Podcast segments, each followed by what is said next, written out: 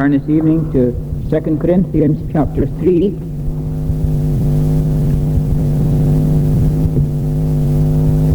Second Corinthians chapter 3 and reading at verse 17. Now the Lord is that Spirit, and where the Spirit of the Lord is, there is liberty. But we all with open face, beholding as in a glass the glory of the Lord, are changed into the same image from glory to glory, even as by the Spirit of the Lord. Now we are following the outline of the Apostles' Creed, and we've come today to the phrase which says, I believe in the Holy Ghost or the Holy Spirit. And we're asking ourselves a question, do we really believe in the Holy Spirit? Do we really know the Holy Spirit? Do we really honor the Holy Spirit as we ought to do? This morning we looked at the gift of the Spirit or the giving of the Spirit as we have it in Acts chapter 2. And we have seen that the world was made a theater for God's glory.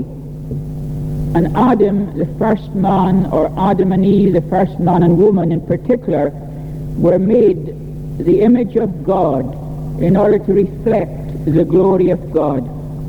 But that reflector became defiled by the fall.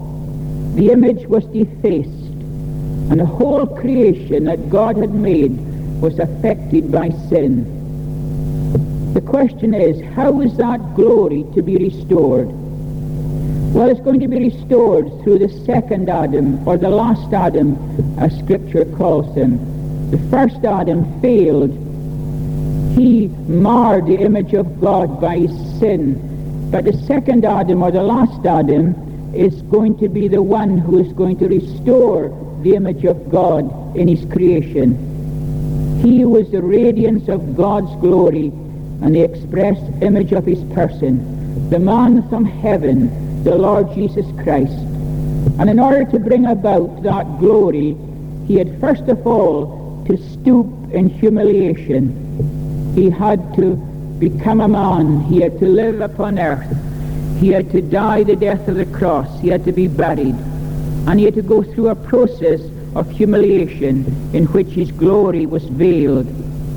But then also he went through a process of exaltation in his resurrection, in his ascension, and in his sitting at the right hand of God. And now he is in our nature, in our flesh, at the right hand of the Father. He is resurrected and he is glorified.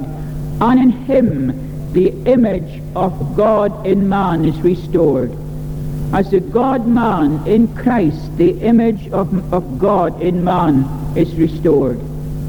He is the first man of the new creation. He is the one who is the firstborn among many brethren.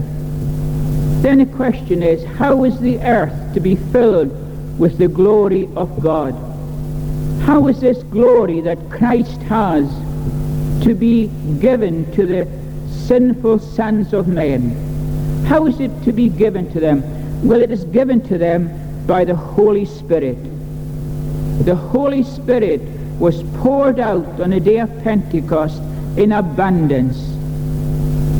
Christ in his ascension came into possession of the Spirit and he became what Scripture calls the life-giving Spirit. The last Adam is a life-giving spirit. He gives life suited to the spirit. And the goal of creation, or the new creation, is consummated in the Lord Jesus Christ. And now he sends his spirit to recover that glory in us and in the world. And in the day of Pentecost, 120 disciples were filled with the Holy Spirit and became the first fruits of that new humanity, that new community that is reflecting the glory of God. And that Holy Spirit came in such abundance that he is, through his coming in a plenitude of grace, able to bring that gospel and to be a witness to that gospel throughout all the world And the Great Commission is being fulfilled in the power of the Holy Spirit. He has inaugurated the last day glory already. It has come in Christ, and the powers of the age to come has come down with the Holy Spirit. And these powers are operating in the, in the, in the, in the saved sinner, and are operating in the world. And through that work of the Holy Spirit, the nations are going to hear the gospel. They are going to come in to the blessing of salvation. But tonight we ask the question, how do we as individuals receive the benefits that Christ has purchased for us? You see, as long as Christ remains outside of us, we are separated from him, and all that he suffered and did for us in his salvation remains useless and of no value to us. All the work he did in his coming into this world, in his humiliation to the death of the cross, in his exaltation to the right hand of the Father, all that remains outside us as sinners. The question is, how do we come into participation of these benefits that Christ has wrought for us? Well, the New Testament answer, the Pauline answer is in terms of it is only in Him that the blessing of redemption becomes ours. It is only by the Spirit that we are in Christ. It's in Christ and in the Spirit that these benefits come to us.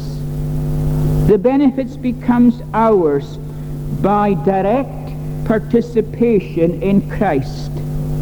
There's a divine giving. He has given his Son. He has given his Spirit.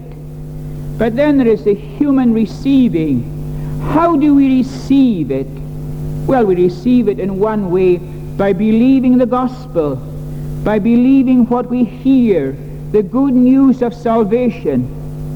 But you cannot separate the giving of the Spirit from our initiation into Christ. And we have the Spirit, and we believe in Christ, and we are united to Christ, and in that way we receive all the benefits that Christ has wrought for us. And therefore, as we said this morning, to have Christ is to have the Spirit, and to have the Spirit is to have Christ. That's how we receive the blessing of salvation. All that Christ has wrought for us, we participate of it in him. And the Spirit unites us to Christ. And through that union with Christ, we receive all the benefits that he has purchased for us. And that means that we cannot think or enjoy the blessings of the gospel isolated from each other or separated from Christ. There's a great mistake being made in modern evangelicalism, and that is to separate Christ and his benefits is perhaps not so prevalent as it was some years ago. You, you were told that you could come to Christ and receive him as Savior, and then some years later you could receive him as Lord. You would come to an evangelistic meeting and you'd receive Christ as Savior, and then you would go to a convention and you'd be challenged. Is Christ Lord of your life? And perhaps you felt he wasn't. And you would be exhorted to receive Christ as Lord. Now that's impossible in New Testament terms. You cannot separate Christ and his benefits. You can't offer the benefits of Christ without Christ himself. And that gives a healthy Christ-centeredness to the gospel and to our preaching. Melanchthon said long ago, to know Christ is to know his benefits. You don't come to know his benefits first. You come to know Christ first, and then you come to know his benefits. You can't separate Christ from his benefits. You can't partake of salvation without submitting to the lordship of Christ. And then another great mistake that has been common in evangelicalism in the last 50 years and that is separating the work of the Holy Spirit. You have been regenerated by the Holy Spirit, they would tell you, but have you been baptized with the Holy Spirit? Have you received the fullness of the Spirit? And a separation was made between these two things. But you see, when we receive the Spirit, it is the baptism of the Spirit. We're baptized into Christ by the Spirit. And we receive all the benefits of Christ through that baptism of the Holy Spirit. So therefore, all that we have, we have in Him. And all that we have, we have by the agency and power of the Holy Spirit. But then the second thing is, we are united to Him not only in what He has accomplished in our place, but also in the status in which He as mediator was inaugurated by God. And you see, that's what Paul means when he says, not only that we are in Christ, but we are seated in the heavenly places in Christ Jesus. You see, the believer is not only in Christ, and through Christ receives all the benefits of salvation, but he's also in the heavenly places in Christ. In our union with him, our status is radically changed. And there's a parallel, you see, between what Christ, what happened to Christ and what happens to us. He died and he was buried and he was resurrected and he was glorified. He was vindicated in his resurrection. He was justified and then he was glorified. And a believer who is in Christ follows the same pattern. He dies with Christ. He rises with Christ. He is glorified with Christ. And our whole status as sinners is what we are in Christ, in the heavenly places in Christ Jesus. Mm. But you see, in addition to our status, in our personal condition, there is progressively a transformation taking place until a final degree of glory, when he will regenerate not only our souls, but our bodies.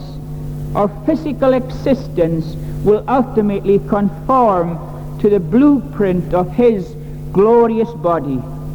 You see, the, the, the union that we have with Christ brings us into the orbit of the life of Christ and that which changed Christ, that which changed him at his resurrection and his glorification. And when Paul is speaking about our new life in Christ, he says, if any man be in Christ, he is not simply a new creature, he's a new creation. He's part of the new creation that Christ has made. We're part of this great change that has taken place and is taking place. We're a new creation in Christ Jesus. So then, what is the work of the Spirit? Well, the work of the Spirit, as far as we are concerned, is essentially a ministry of uniting us to Christ and then unfolding to us and in us the riches of God's grace which we inherit in Christ. And surely that's what Paul is telling us here in the last verse of 2 Corinthians chapter 3. He's telling us that that is the work of the Spirit as far as we are concerned.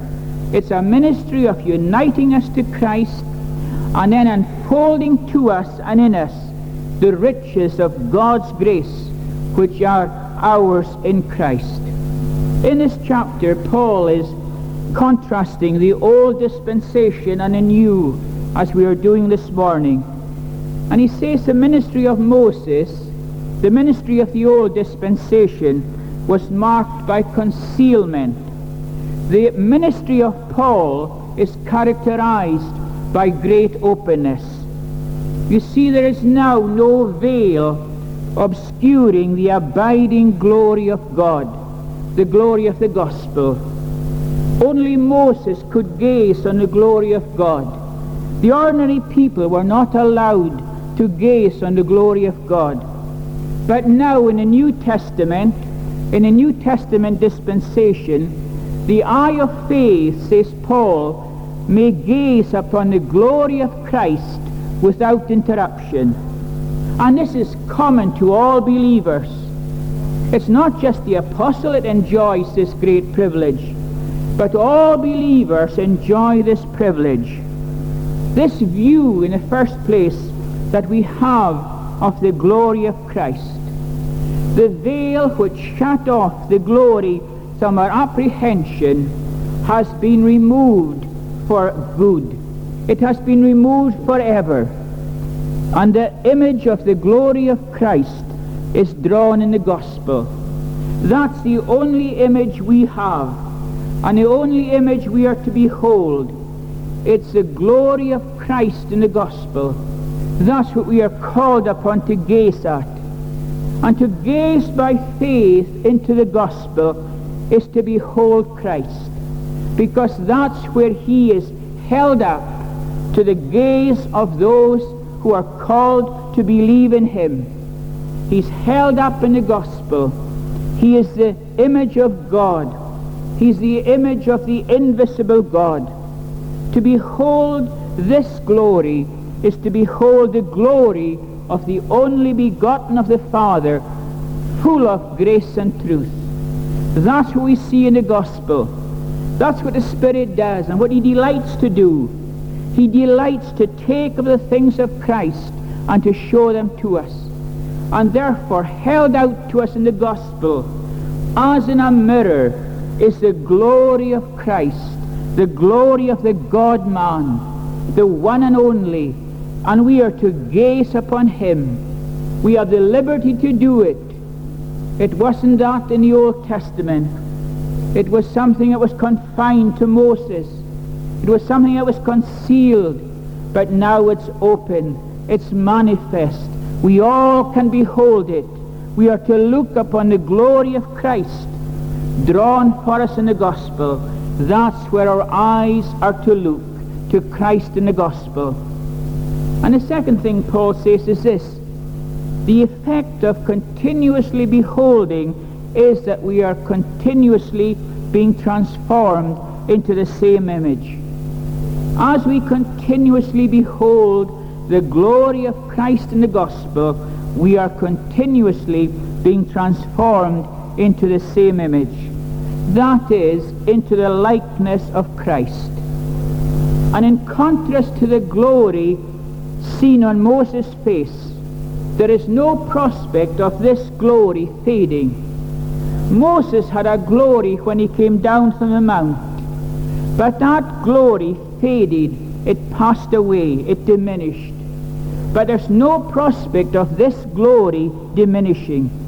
It only increases more and more until a day when Christ com- comes back in all his glory. When the Lord of glory himself comes, then at last the glory will be revealed in all its fullness. During the gospel age, it's revealed in the gospel. It's held out to us in the gospel. But at the end of the gospel age, the one who is preached in that gospel is coming again. And we shall see him in all his glory. We shall behold him. Every eye shall see him but the saints shall behold him as the one who is the, their Savior. But until that time, says Paul, we behold it by faith. We behold the glory of Christ in the gospel by faith. The gospel, the, the word of God is a mirror. And we look into that mirror and we exercise faith and we see Christ there and we, we, we believe in that Christ and we are transformed by looking at that Christ. We are changed. But then when he appears, we shall behold him face to face. And our transformation into his image will be complete. It's going on all through our lives. But when we see him as he is, the transformation will be complete. When he is manifested, we shall be like him, for we shall see him even as he is. That's the end of it all, when the glory of Christ shall be manifested before our eyes. And then the third thing that we see from this verse is that the process of transformation into the image of Christ is none other than the restoration of the image of God which was marred through the fall of man. What is taking place by the power of the Holy Spirit in our lives is the restoration of the image of God in us. That image that was marred by the fall. And it is being restored by our beholding the glory of Christ and by the agency of the Holy Spirit. And you see, in Christ, we are allowed not only to see the radiance of God's glory, but also the true image of man. Because in his human flesh, Christ became the perfect man. He became the image of God in man. And it's into that image that we are being transformed. We're not being made gods. We're made, being made more human. This, the image of God is being restored to us. We are beginning to realize the meaning of God's original status for us. For man, that he made us in his own image. And that is what is coming about in our lives. And the design of the gospel is that that image of God which has been defaced by sin may be restored within us. That's what the gospel is about. That's what the work of the Holy Spirit is about. Writing to the Colossians, Paul says, Put on a new man that is being renewed unto the knowledge after the image of him that created him. It's being renewed after the image of him who created us. We are being renewed in the image of God. As human beings, we are being renewed in that image. And you see, there's a great battle going on because the flesh is still present. But the glorious thing is this, as Paul says to the, to the Romans, the flesh is no longer the dominating influence on our present existence. Yes, we know what it is to cry out, O wretched man that I am, and to be influenced at times by that flesh. But it's no longer the dominating influence in the believer. Our past is a past in Adam. Our present existence is in Christ and in the Spirit. That's the great difference that we've got to lay hold upon, says Paul, and that we are to glory in and we are to work at that we're no longer in Adam, but we're in Christ. Our past was in Adam, but we've been taken out of Adam, and now we're in Christ, and we're in the Spirit. And that image of God in man is being restored in us. That's the great transformation that is going on. And then the fourth and final thing is, in origin, process, and consummation, this whole work is being carried on even as from the Lord who is the Spirit. It's the Spirit who is the agent in all that is happening in the great transformation that is taking place. You see, he is not only unfolding to us the riches of God's grace, but he's unfolding in us the riches of God's grace.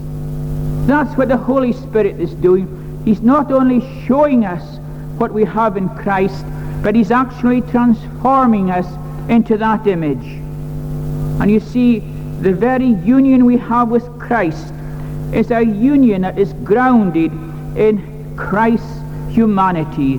The goal of the Spirit in transformation into the image of God is that is expressed in Christ's humanity.